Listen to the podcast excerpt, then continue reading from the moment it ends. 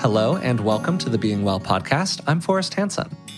In our previous episode, we began exploring the broad topic area of depression. Part one specifically focused on what depression is, whereas part two, which is what you're listening to today, is going to explore more of what we can do about it. So to help us do that, I'm joined as usual by Dr. Rick Hansen. How are you doing? I'm good, and I'm really, really glad we're talking about this topic, including what to do about it. Yeah, I think that it's definitely been top of mind for both of us as something that we've long wanted to explore, and this felt like a good moment for it. Yeah, and keeping in mind and, frankly, in heart, so many people who are grappling with depressed mood, it's invisible. That's one of the things that's really poignant about it.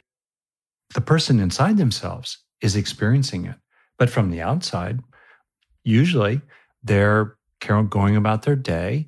They might even be reasonably sociable. They might seem like they're enjoying their life. But deep down inside, behind that placid or neutral or happy face, they just don't feel good at all.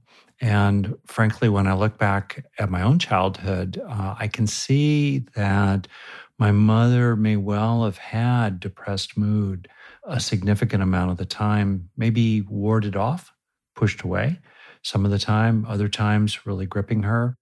Probably never what could be called severe clinical depression. And yet, I think a significant factor, certainly for her, suffering it. And to be crystal clear, not blaming her for that. Really, for me, it sits with compassion and also reflection and attempts at understanding my own life history. Yeah, I think that's a really poignant reflection. And I definitely, later in this episode, want to get into those familial relationships and what we can do inside of them to help others who might be going through those experiences or to reduce the impact, frankly, on other members of our family when we're going through them. So to dive right in here, if somebody would either describe themselves as having depression in some form. Of course, in part one, we explored really a lot of nuance and the differences between these various categories. So I'm just going to use depressed mood as a kind of blanket statement that includes a lot of these things within it. If someone would describe themselves as having depressed mood, or would, maybe think of a family member or loved one, a good friend themselves, as also having depressed mood, what are the different ways that somebody can intervene and try to create some positive change there? So I want to, first of all, set the table by talking about different types of causes that lead to depressed mood. And we talked about those in the previous episode. Very simply, I think it's useful to distinguish between causes out in the world, in the body, and in the mind. And in terms of out in the world, those kind of causes include situations in which a person is in poverty, they're dealing with really horrible life circumstances, they've had a recent loss. Perhaps in their relationships out there in the world, they're in relationship with someone who is abusive, or they're worried sick about somebody that they love. These are causes out in the world.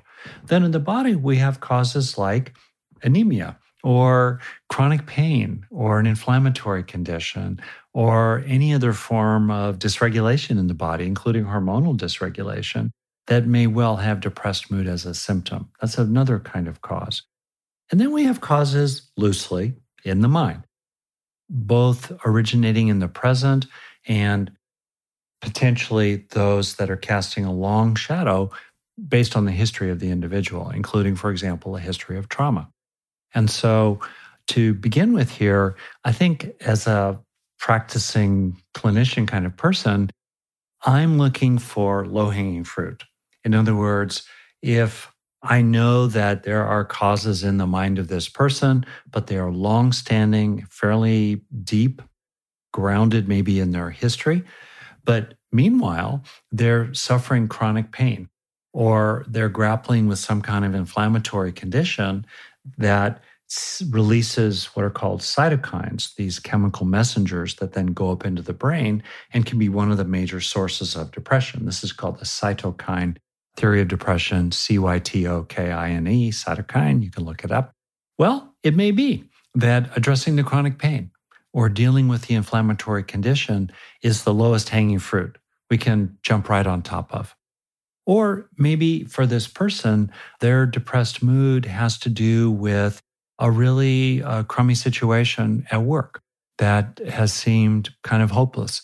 And frankly, it would serve them well to find a different job if they possibly can. And I'm not trying to swerve away from addressing the mind. I'm just sort of naming that sometimes it's really helpful to address situations. My specialty and my focus is between the ears, as it were, and yet it's really important to, to take into account the larger picture. Okay, now we're going to talk about the mind. So here's where it gets really, really interesting in terms of what are the factors in a person's mind that are depressing their mood, and what can you do about them, and what is the range that you're dealing with here? Yeah, to touch on that for a moment, your big underlying practice is called taking in the good. The basic idea behind it is that you either create or observe the existence of a positive experience. You really stick with that experience. You enrich it, you absorb it, and then over time, by doing that and reinforcing it internally, you can actually create a lasting change in neural structure and function. You can actually build the brain from the inside out simply through the power of our positive experiences. Really great stuff. One of the big challenges of depression is that identifying, sticking with, enriching, and absorbing positive experiences is really, really hard. How would you suggest using taking in the good for somebody who has a depressed mood, or can it be used at all, do you think? It's a great question, and in effect, it's a doorway into a broader consideration of different categories, really, of helpful intervention, things you can do for depressed mood. So in this context, let's consider clinical depression. People, if they haven't already, would be advised to listen to the previous podcast about this topic, in which we set the table and explored the range, really, of depressed mood and different subtypes and so forth. So, but let's say fundamentally that someone is depressed. Many of the clinically researched interventions for mild to moderate clinical depression involve what's called behavioral activation, where you get people to do things of one kind or another. And then implicitly in these protocols, which have some good evidence behind them, detail the evidence, generally speaking, for the effect sizes and the durability of gains due to psychotherapeutic or broadly mental interventions for depression are generally more impressive than the evidence for pharmaceutical interventions for depression. I'm not speaking here against medications, and we're generally, as a psychologist, not a psychiatrist, I'm kind of careful about what I say specifically about medications per se. But the point is the evidence basis for mental interventions of various kinds, including targeted psychotherapies, is really generally robust. That doesn't mean it's perfect, doesn't mean that therapy is a guaranteed cure, but the odds are pretty good. All right. That said, many of the clinically oriented psychotherapeutic methods for depression involve behavioral activation and then implicitly the internalization of those experiences, presumably inside the normal frame of science. Presumably those mental interventions are leaving lasting traces behind of altered neural structure and function, which is the basis for alterations in a person's experiences. In other words, alterations in mind. That's the basic idea there. So if you think about it, in many well-established therapies for depression is this overall framework that we could call taking in the good. In other words, in a two-stage fundamental process, having beneficial experiences and helping them one way or another be installed, be internalized, as a lasting change in the brain and therefore the mind, rather than merely a passing experience. The problem is, though, with people who are severely depressed, number one, it's almost impossible for them to have a beneficial experience. Number two, they don't tend to register those experiences. Sometimes depression has been called a learning disorder. And that term is in air quotes, because if you have situations where people are having beneficial experiences, but they're not moving the needle of mood. In effect, they're not learning in the broadest sense from those beneficial experiences. So with someone who is really severely depressed, that's where, frankly, I think more physiologically oriented interventions make a lot of sense. They are the first line there, including things that are increasingly researched that involve electroconvulsive therapy or different kinds of magnetic-based brain stimulation. I mean, these are cutting-edge interventions. They're very powerful, so therefore we should be very careful. But that said, there are these possibilities. Also, I want to add the point that if people, particularly moderate to severely depressed, and somewhat depending sometimes on the culture, they feel very helpless inside and very self-critical. As you pointed out for us in the last podcast episode about this, they feel worthless and dejected. And so if the call to them to help them from a well-meaning family member or psychotherapist is to try to get something going in their mind, they may feel defeated before they even begin. And also they may be actually defeated when they try, because trying to get anything good going in their mind is like trying to light a fire with wet wood. And then they get even more dejected as a result. So it's an important caution. And this was actually pointed out to me by Mark Williams of Oxford, who is one of the founders of cognitive and particularly mindfulness-based approaches for depression, that it's actually often safer to begin with simply mindfulness alone, particularly in the form of a spacious acceptance of what one is experiencing to interrupt depressive reactions to what one is experiencing.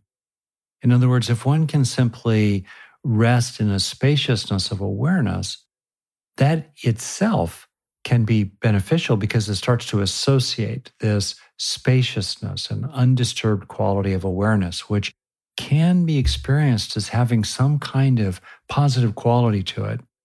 That spaciousness of awareness then starts getting associated to the negative material, the depressed mood, in these mindfulness-based approaches. That itself is quite helpful. Also, as people identify increasingly with and abide increasingly as that spaciousness of awareness, they're more able to let passing experiences of sadness or dejection or worthlessness or self-criticism, etc., come and go without chasing after them and getting preoccupied with them. And that itself is really helpful. And establishing that spaciousness of mindful awareness, sustained present moment awareness, is a relatively easy task for just about anyone to do. It's less demanding, if you think about it, than to either mobilize some kind of beneficial experience or, even more challenging cognitively and otherwise, to sustain a beneficial experience while also using various methods that we've explored to increase the internalization, plausibly, of that particular experience. That's more demanding, and therefore, because it's more demanding, it's easier to fail. So I think it's safest to start with these very mindfulness-oriented methods. I think it's also relatively safe to begin with what are called interpersonally oriented methods. Social support is a major factor in the treatment of depression. The feeling that others are with you, they're not judging you for being blue, they're not making you a problem. They're not hassling you or harassing you to get happy because they'd rather have their happy husband or wife back or happy mom back. They're not bugging you, but they're loving you. They're with you in this journey. Social support is really, really, really important here. And it's also fairly low risk. Just have it happening without demanding that the person who's depressed acknowledge it or be grateful for it, or suddenly change overnight as a result of it, but just implementing it in the network of the person's life can also be relatively low risk and really helpful. And then the last thing I'll say is about the research about mindfulness-based prevention of relapse. This is a critically important point. Clinical depression is defined in terms of episodes. Episodes end. Now, the ending of the episode may be a return to a broad sense of dysthymic disorder, the blues and a life that we wouldn't want to have for ourselves and we wouldn't have for those we care about. But at least the episode has ended. The key question is how to prevent the return of another episode of clinical depression. And one of the dangers in episodes of clinical depression is they, and the term is kindle, sometimes used, they kindle like a fire. They kindle future episodes of clinical depression. In other words, the more episodes of clinical depression you've had in your past, the more likely it is you'll have another one. So one of the key issues, once you get someone out of, or once they move out of with grace and who knows what, an episode of clinical depression, how do you prevent relapse? And the dirty little secret is that a lot of the methods that we use to treat clinical depression are useful episodically, and yet they're not very good at preventing relapse. And so what can we do? And one of the interesting findings is mindfulness-based cognitive behavioral therapies for depression that are oriented around the prevention of relapse, no longer falling back into that, really, really difficult pit. All right. So what's an example of some of the ways that somebody might use mindfulness to either work with a current experience they're having of depressed mood, or as you are saying, to prevent relapse? Yeah. I would encourage people to take a look at the work of Mark Williams, Zindel Siegel, Teasdale, and others who have really developed wonderful approaches here that are very humane and relatively low risk and clinically really quite investigated. To put it kind of experientially, there you are, you're depressed. Can you be mindful of the sense of depression? Can you rest increasingly in a sense of awareness of depression? Right there, to comment, you're starting to disidentify from the depression itself, and you're resting in and identifying increasingly with simply being aware, knowing and letting go, knowing and letting go, and abiding in the knowing, letting go. And it's a warm-hearted knowing. It's helpful to bring in, again, if it doesn't feel burdensome, to the extent it feels kind of natural, a sort of tenderness or warmth. This is where self-compassion comes in as a really useful resource for depressed mood. You're kind of very gently opening to that. You might have a gentle feeling of companions with you in your mindfulness. Your dog is with you. Your cat is with you. You might have internal so-called benefactors who are with you, caring beings. Again, not turning that into a project. The simplest doable level that you can do. So you're rested in that awareness. And then there are the different elements. Then also you can start to deconstruct depression. If depression feels brick-like, congealed, and static, and you're identified with it, that's really a pickle. But if you can step back and look at it, oh, these are the body sensations of depression. There is depression. There is depression. It has causes. It is a presence in awareness. I do not wish it. I would not wish it for others. That said, it is here. Okay, this is what the feeling in the body is like: heaviness, weightiness, fatigue, fogginess, slumping. All right. This is the emotional aspect of depression. Ah, sadness, guilt, worthlessness, dejection. Oh, these are the cognitive elements of depression. We haven't spoken much about that. Cognitive elements are really, really important, including cognitive elements that are catastrophizing or which emphasize a sense of helplessness. Ah, there's nothing I could do. It's hopeless. I'll never get out of this. Oh, that's another aspect of depression. So there you are witnessing it. You're disengaged from the bleak movie of depression, and you're sitting back 20 rows, hopefully with some friends nearby, watching the movie. That makes an enormous difference in and of itself. And then also when you do that, let's say you've come out of the worst of an episode of clinical depression, and you're kind of reestablishing a different equilibrium of mood for yourself. And then that depressive thought comes back. I'm worthless. It's hopeless. No one will ever love me. Or that characteristic weighty feeling in your body, I mean, with a little nausea associated with it, in the pit of your stomach. Okay, there it is, right? What often will happen is people who are chronically depressed is they will get preoccupied with those early warnings of depressed mood, but in their preoccupation with them, they get trapped in them. They get glued to them, which then initiates that downward spiral.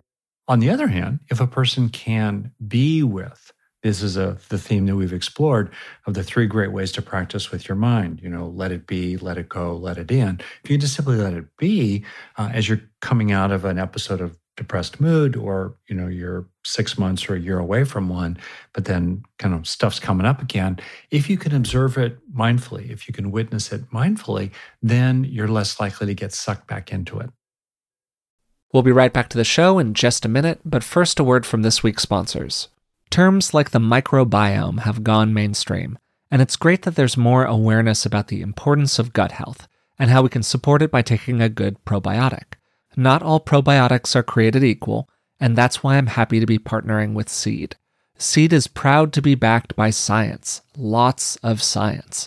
They collaborated with leading scientists to create their DS01 Daily Synbiotic. It's a broad-spectrum, 2-in-1 probiotic and prebiotic that includes a proprietary formula of 24 clinically and scientifically studied strains.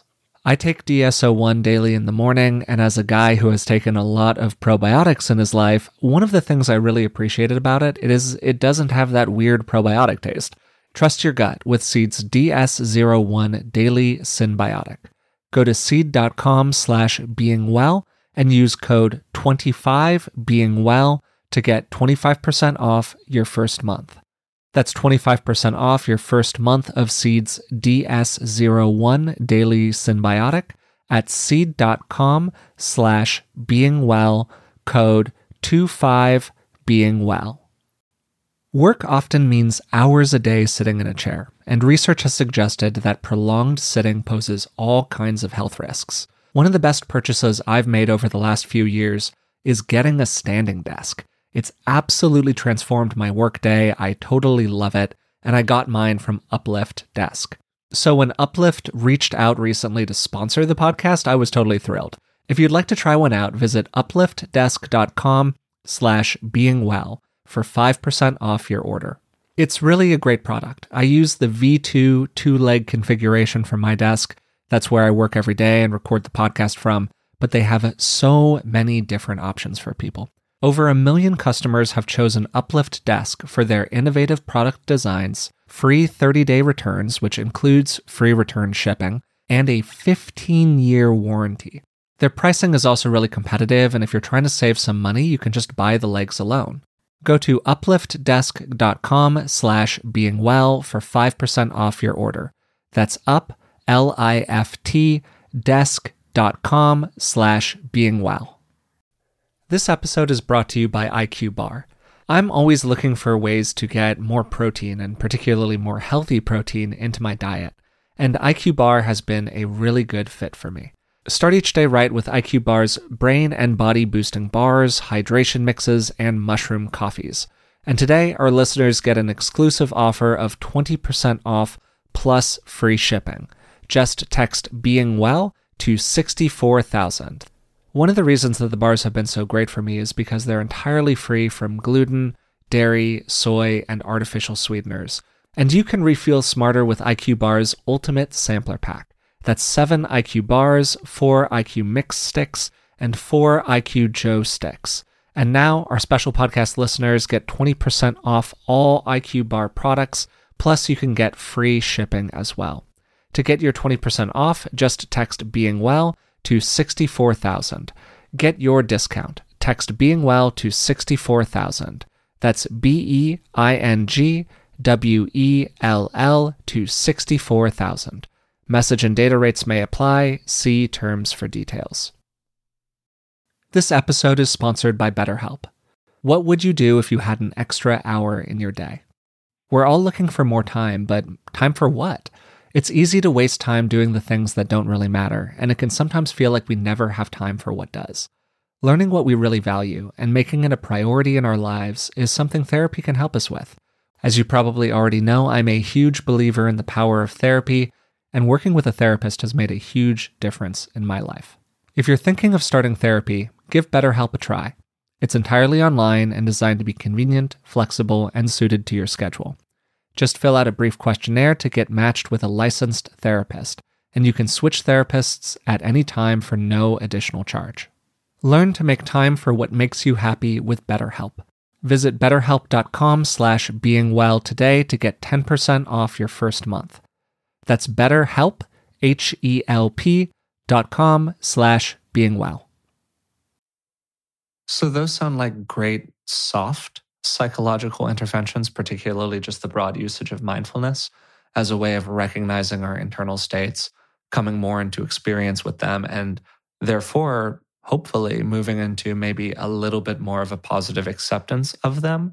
Not necessarily in the manner of saying that depressed mood's a wonderful thing, I'm just going to accept myself for as I am, but rather that idea that the first real step to recovering from something is acknowledging that it exists. As we spoke about extensively with Galen Ferguson about the topic of fear, that one of the best ways to begin interacting with fear is by acknowledging its existence. Yeah. What are some maybe firmer psychological interventions, for lack of a better way of putting it, that exist outside of simple mindfulness that somebody could do inside of themselves? Great question. So I'll tick through multiple ones. And often these are done in a therapeutic context, often actually in the real world. You know, I think the lifetime usage rate of psychotherapy of one session is something like 4% in America. But as we've spoken of, the lifetime prevalence of depressed mood, clinical depression, is 10%. So that means that roughly, you know, half the people who get depressed are never going to go see a therapist. So what do you do about it? All right. Self-compassion, wonderful resources there. Encourage you to take a look at the work of Kristen Neff and Christopher Germer, Mindful Self-Compassion. Also, I want to give a serious shout out for Paul Gilbert, a wonderful English academic, deep practitioner and researcher who's developed compassion-based psychotherapy, which is initially grounded in helping people who are clinically depressed and beginning the movement into a warm-heartedness and supportiveness applied to oneself rather than harsh attacks, particularly for people who've grown up with or been in a culture of harsh attacks on themselves. So self-compassion and compassion-oriented experiences, really important. Another, exercise, movement. Exercise is a major intervention for depressed mood, and a lot of studies, frankly, show that exercise of various kinds are just as effective for mild to moderate clinical depression as medications are. Another intervention is to activate in various ways that have to do with a sense of agency, because learned helplessness is also a major factor of clinical depression. So do things, you know, plant a flower, get a dog, right? Start cooking more, move, get out. So many clinical interventions for depression and well-meaning, you know, common sense interventions are to go to the house of the person who's depressed, open the curtains and start making the bed, get them out of bed, make a meal, go for a walk. Not, this is really important, not so much that's over the top and puts them back into the depressed mode because they just can't do it. It has to be paced. It needs to be in that kind of sweet spot of that it's a stretch, but it's not oppressive or overwhelming or dictatorial, right? But some kind of behavioral activation, really useful. Another one, contribute. I want to be really clear about this because a fair number of people who are have dysthymic disorder or even kind of walking wounded of mild to moderate clinical depression are mothers, including with younger children. And they are already being called, for example, to pour out, and That's often a major factor in developing depressed mood over time. Really important to deal with. That's where, the first book I wrote was focused on mother nurture, including its exploration of what could be called legitimately, I think, a depleted mother syndrome that many women transit through, many mothers transit through, and some get stuck there.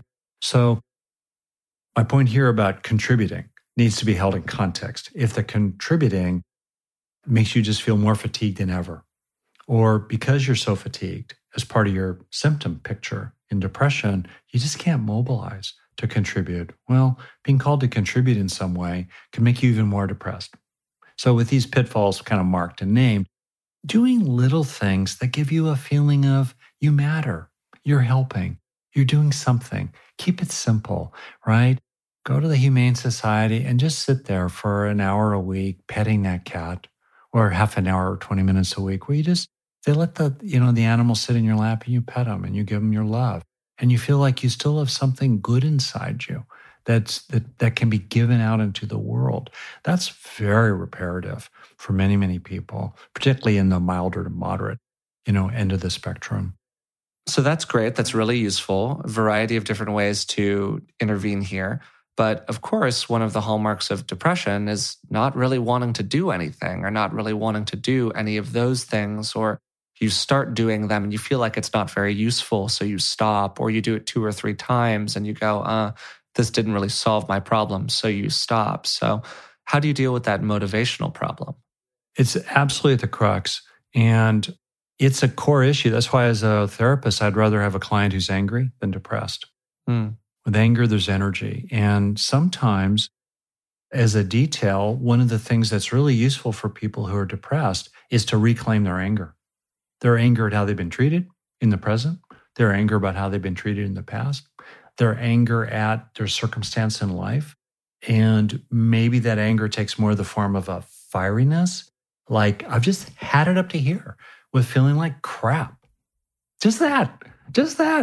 Boy, if I have a client who just says that, I'm jumping out of my chair cheering. Yes, yes, yes. And so you're right, Forrest. Absolutely. So I want to turn it back to you just very briefly. Mm-hmm. If you're in situations where you're having a slump, you're not clinically depressed, sure, but you're just not motivated. You don't really want to do the thing, even though you know you ought to do the thing, whatever the thing is. All right, back to you, Obi-Wan. How do you do it? How do you get yourself out of that slump in maybe lower grade ways? Because those lower grade ways are very applicable to the deep slump of clinical depression. So one of the big things that we're likely to talk about in a future episode we're going to do on bipolar disorder is the importance of building effective habits. Mm. Because that disorder in particular, which is, it's fair to say, in the family of depression, is really about regulation and about regulating behavior fundamentally, and about establishing consistency in the way that you operate in the world, sort of regardless of circumstance. And I think that an approach to motivation when you're in a depressive cycle is relatively similar. You don't want to do the thing, but you create a system that supports you in doing the thing anyway. There is a lot of great stuff out there on building effective habits. We've done some episodes on topics related to that in the past, so I won't get kind of too in the weeds about it here. For me, I like visual things. I like checklists. I like a little piece of paper that I printed out semi-recently that says, every day I do really simple stuff. And it's really important that it's really simple and it's really easy. So it's 15 minutes of reading. How hard is it to read for 15 minutes? Not very. It's sit outside. How hard is it to sit outside? Just various things. It's exercise, some form of physical activity. It doesn't have to be go to the gym. It just has to be move my body in some way that I can credibly describe as being relatively athletic. And by checking off those relatively low-grade things, I get to feel accomplished at some level, kind of regardless of what else happens in the day. I can have a pretty crappy day, but if I check my 4 or 5 or 6 boxes of very basic, simple activities, I get to look at that at the end of the day and go, I accomplished something. And I think that one of the ways out of a depressive mood cycle is around feeling accomplished. One of the major things that we talked about in part one as being a real feature of depression is a feeling of worthlessness. So what can we do internally to buff up our positive sense of self-regard? And I think that that's one way into it is through accomplishment and through finding little ways in the course of a day to feel accomplished. That's great. Totally great. Kind of built into what you said is this idea of do the little thing that will help you do the bigger thing. Absolutely. Which will then help you do the biggest things of all. I think that's really, really helpful. And included in that, don't expect an immediate reward. Yeah. In other words, arrange the flowers and put them on the table, even if you don't feel anything. Yeah. Make the bed, even if you don't feel anything. Make yourself a good meal. Make yourself a good lunch. Sit down, eat the lunch. Put on some music, read a book, even if you don't feel anything. Take care of your personal appearance without getting weird about it.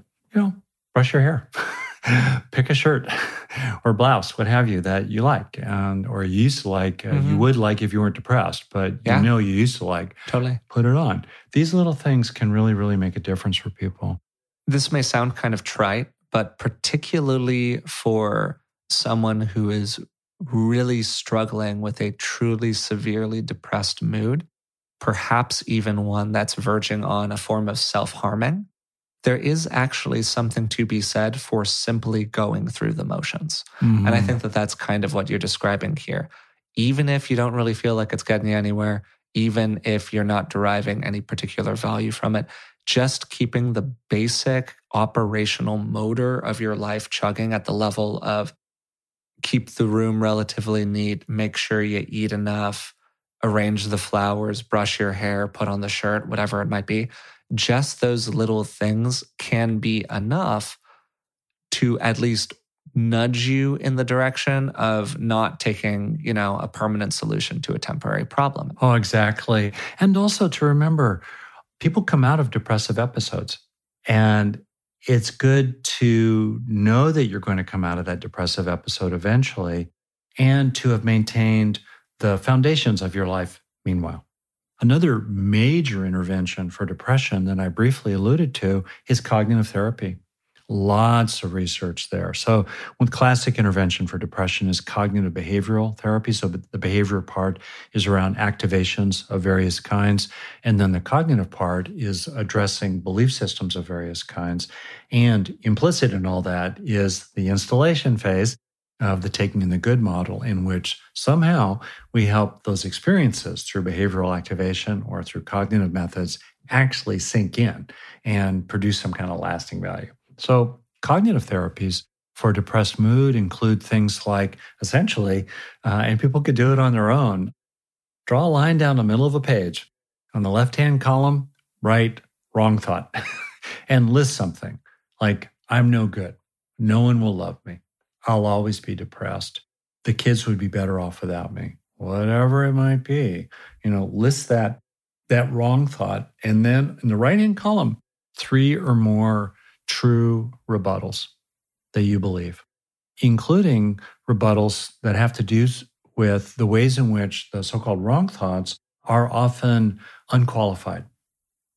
They describe situations that are always going to be the case in every possible way. But in fact, most of the things that we have depressogenic beliefs about, pathogenic beliefs about, are passing and partial. They are a small picture part. They are a small part of the big picture. And a lot of the cognitive therapeutic methods play up on that fact. And detail here, you might want to look into, I believe it's David Burns, has the Feeling Good Handbook, which is just a classic full of all kinds of, you know, sheets and methods and things you can do. Cognitive therapeutic methods are amazingly powerful. They're kind of annoying that they're so powerful, but the key is you have to do them, typically with a lot of repetition. And then along the way, with these cognitive methods, I would really encourage people to explore the conviction factor of installation. In other words, what I mean by that little short mouthful is that you can list your rebuttals, if you like, to the depressogenic thoughts, But if you don't believe your rebuttals, if you don't have conviction about them, if you don't have faith in them, different ways of saying the same thing, they're not going to be very effective. And so what you want to do when you're grappling with these cognitive methods is to really help it sink in. Yes, this is true. Yes, this is the truth I'm going to hold on to. I'll finish it off. I'll just give you a little weird example. Forrest, have you I don't believe you've ever rappelled in the mountains, where you lean backwards over a cliff, your worst nightmare, hanging onto a rope that's a centimeter in diameter, a third of an inch in diameter, that kind of stretches like a rubber band and slide down 100 feet. I've taken hundreds of people, as you know, rock climbing and done rappelling with them as kind of a personal growth experience. And the key here is that to do it correctly, to make it work, safely included, goes 100% against your natural instinct. So what you have to do is you have to lean back and essentially become increasingly perpendicular to the cliff, which is to say, you know, it's vertical. That means that you're kind of horizontal or leaning in that direction, totally counterintuitive. And you have to allow the rope to release through your hands or your braking device to do it at all. And I've had many moments with people where they're at the edge and understandably they're freaking out. And I essentially say to them, look at me, you know, do what I say. Remember that other people have done this. You've seen them do it. Trust your device. It makes logical sense. Look at me. Focus on the 1% of your consciousness that understands what you need to do and ignore the 99% of the rest. In some sense, doing effective cognitive therapy is like that. You want to focus in on what you know to be true, even if it's just 1% of your consciousness, and take refuge there. So that's a great set of interventions for managing feelings of depressed mood inside of yourself. Of course, we're not the only people who might experience a depressed mood. There are many people around us, including loved ones, who might be going through similar experiences. And if you think about it, we're actually more likely to interact with other people's depressed mood through the course of our lives than we are with our own. So we've alluded to this a little bit through the course of this episode and the previous one, but to kind of coalesce it a little bit, maybe particularly by looking at a family dynamic, because that's one of the things we've really been sort of touching on a little bit. What can we do to help other people who might be experiencing their own depressed mood? Yeah, I think this goes back to that loose categorization of three classes of causes, factors for depression, namely out in the world, in the body, in the mind. And if you have an opportunity with a friend or a loved one to help them, one of the places to start, frankly, is external factors that are wearing them down, that are creating stress or fatigue, or are disrupting forms of self-care and self-nurturance over time, including, for example, in the classic case of a mother who's depressive. Time for her for half an hour to an hour a day that she is recharging her battery bank and just for her, and the world is leaving her alone, whatever it might be. So paying attention to doing everything you can as an ally for the person who's depressed to decrease the negative factors coming at them from the world and increase positive ones. A second thing is to really, really, really pay attention to body. One of the things I've seen that happens is that people develop depressed mood because they have a physiological condition of some kind, but their depressed mood, as you were saying earlier, Forrest, gets in the way of them taking action to deal with their physiological condition. They put off one day at a time, going to see a doctor. They don't want to think about it. It's too much trouble to navigate the healthcare system they're dealing with. And yet, that doesn't help, and on it goes. So helping people with their physiological conditions, making them meals that have protein in the meals of one kind or another, helping them drive to appointments, helping them navigate health insurance, things like that can be really, really, really useful. Mentioning that, for example, even if a person doesn't want to do, prescription medication, that there's actually reasonably good evidence of various sources that for particularly dysthymic disorder or mild depression that supplementation with either tryptophan or 5-hydroxytryptophan, which are the precursors to serotonin, which is a major neurochemical in the brain, can actually have some help. So this is not about playing doctor yourself or making people do things with regard to their physical health that they may not want or they might resist, but rather taking that into account. Also now I'm going to focus more on the mental aspect of this, being nurturing and in ways that are not controlling and critical, helping a person internalize these experiences of social connection. Social support is really helpful. So just slowing it down for them to have a chance to experience that you're a friend to them while paying attention to the pitfalls that suddenly now they might feel guilty about what a burden they are on other people, or how if they really reveal how bad they feel, no one will want to be with them because they'll seem needy or dependent or like some kind of vortex of demand. And, to really help people get past that. No, I love you. I care for you. I'm your friend. I'm your, family member. I'm on your side. You're not going to suck me dry. Fear not. I'm going to do what I can for you, and I'm going to take care of myself along the way so I can keep doing reasonably and realistically what I can for you. And meanwhile, it's okay. It's okay with me that you're depressed. I'm not going to abandon you or criticize you because you're depressed. And we've got a problem here. Let's roll up our sleeves and get to it. And I'm on your side. And we are not going to be defeated. And we're going to get down this mountain together before it gets dark. And that feeling that you got someone with you, right? I go back to the Lord of the Rings and Sam and Frodo. If you're Frodo and you're depressed about the terribleness of your mission, you really want to know that Sam's your wingman. Sam's going to be with you every step of the way, no matter what. So that's a big thing we can offer people, and don't underestimate that. Also, be really clear about helping a person find psychotherapy and make sure that the mental health resources in their life are scaled up to the level of the issue. And that's where sometimes you help them make that first appointment. Maybe you go with them.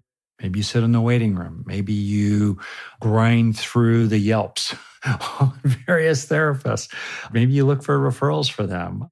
But you kind of prime the pump. These are some of the good things you can do.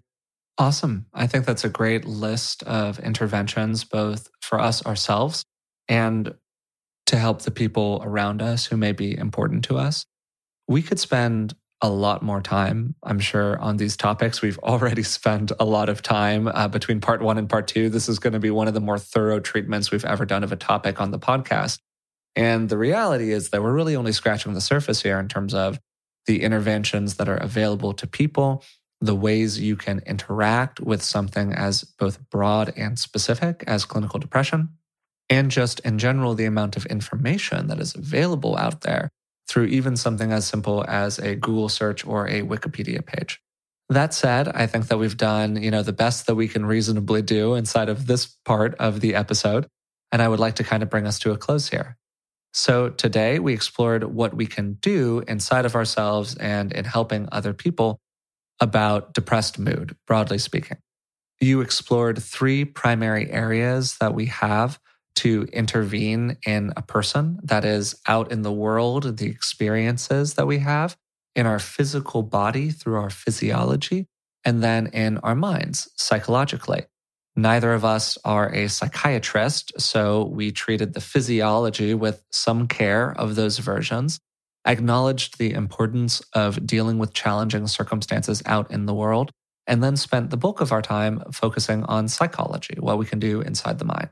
Some of the things that we touched on included the power of simple mindfulness, mindfully experiencing our state, of interacting with those pains at the most basic level of being with them, rather than trying to directly change them in the moment if that's either too painful or too challenging, and the benefits that a person can experience with a consistent mindfulness practice over time. We also talked about the usefulness of versions of the taking and the good process for taking external positive experiences and turning them into lasting internal traits.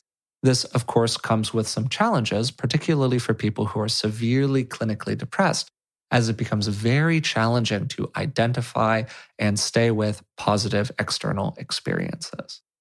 Rick then shared some kind of higher grade ways to intervene that were maybe a little bit more active in nature. These include being physical, going out into the world, sustaining a consistent basis of habits that can build the experience of being effective or useful, and also contributing in some way toward other people. Again, building up that sense of being effective and useful. Finally, we ended with some useful ways that you can help the people around you emerge from their depressed mood state if they happen to be in it. So I think that's the best that I can do at the moment for a summary. We explored a lot of material, so I'm sorry if I forgot any of it. If you've been enjoying the podcast, we'd really appreciate it if you would subscribe to it through the platform of your choice, and hey, maybe even leave a positive rating and review. It really does help us out. So until next time, thanks for listening.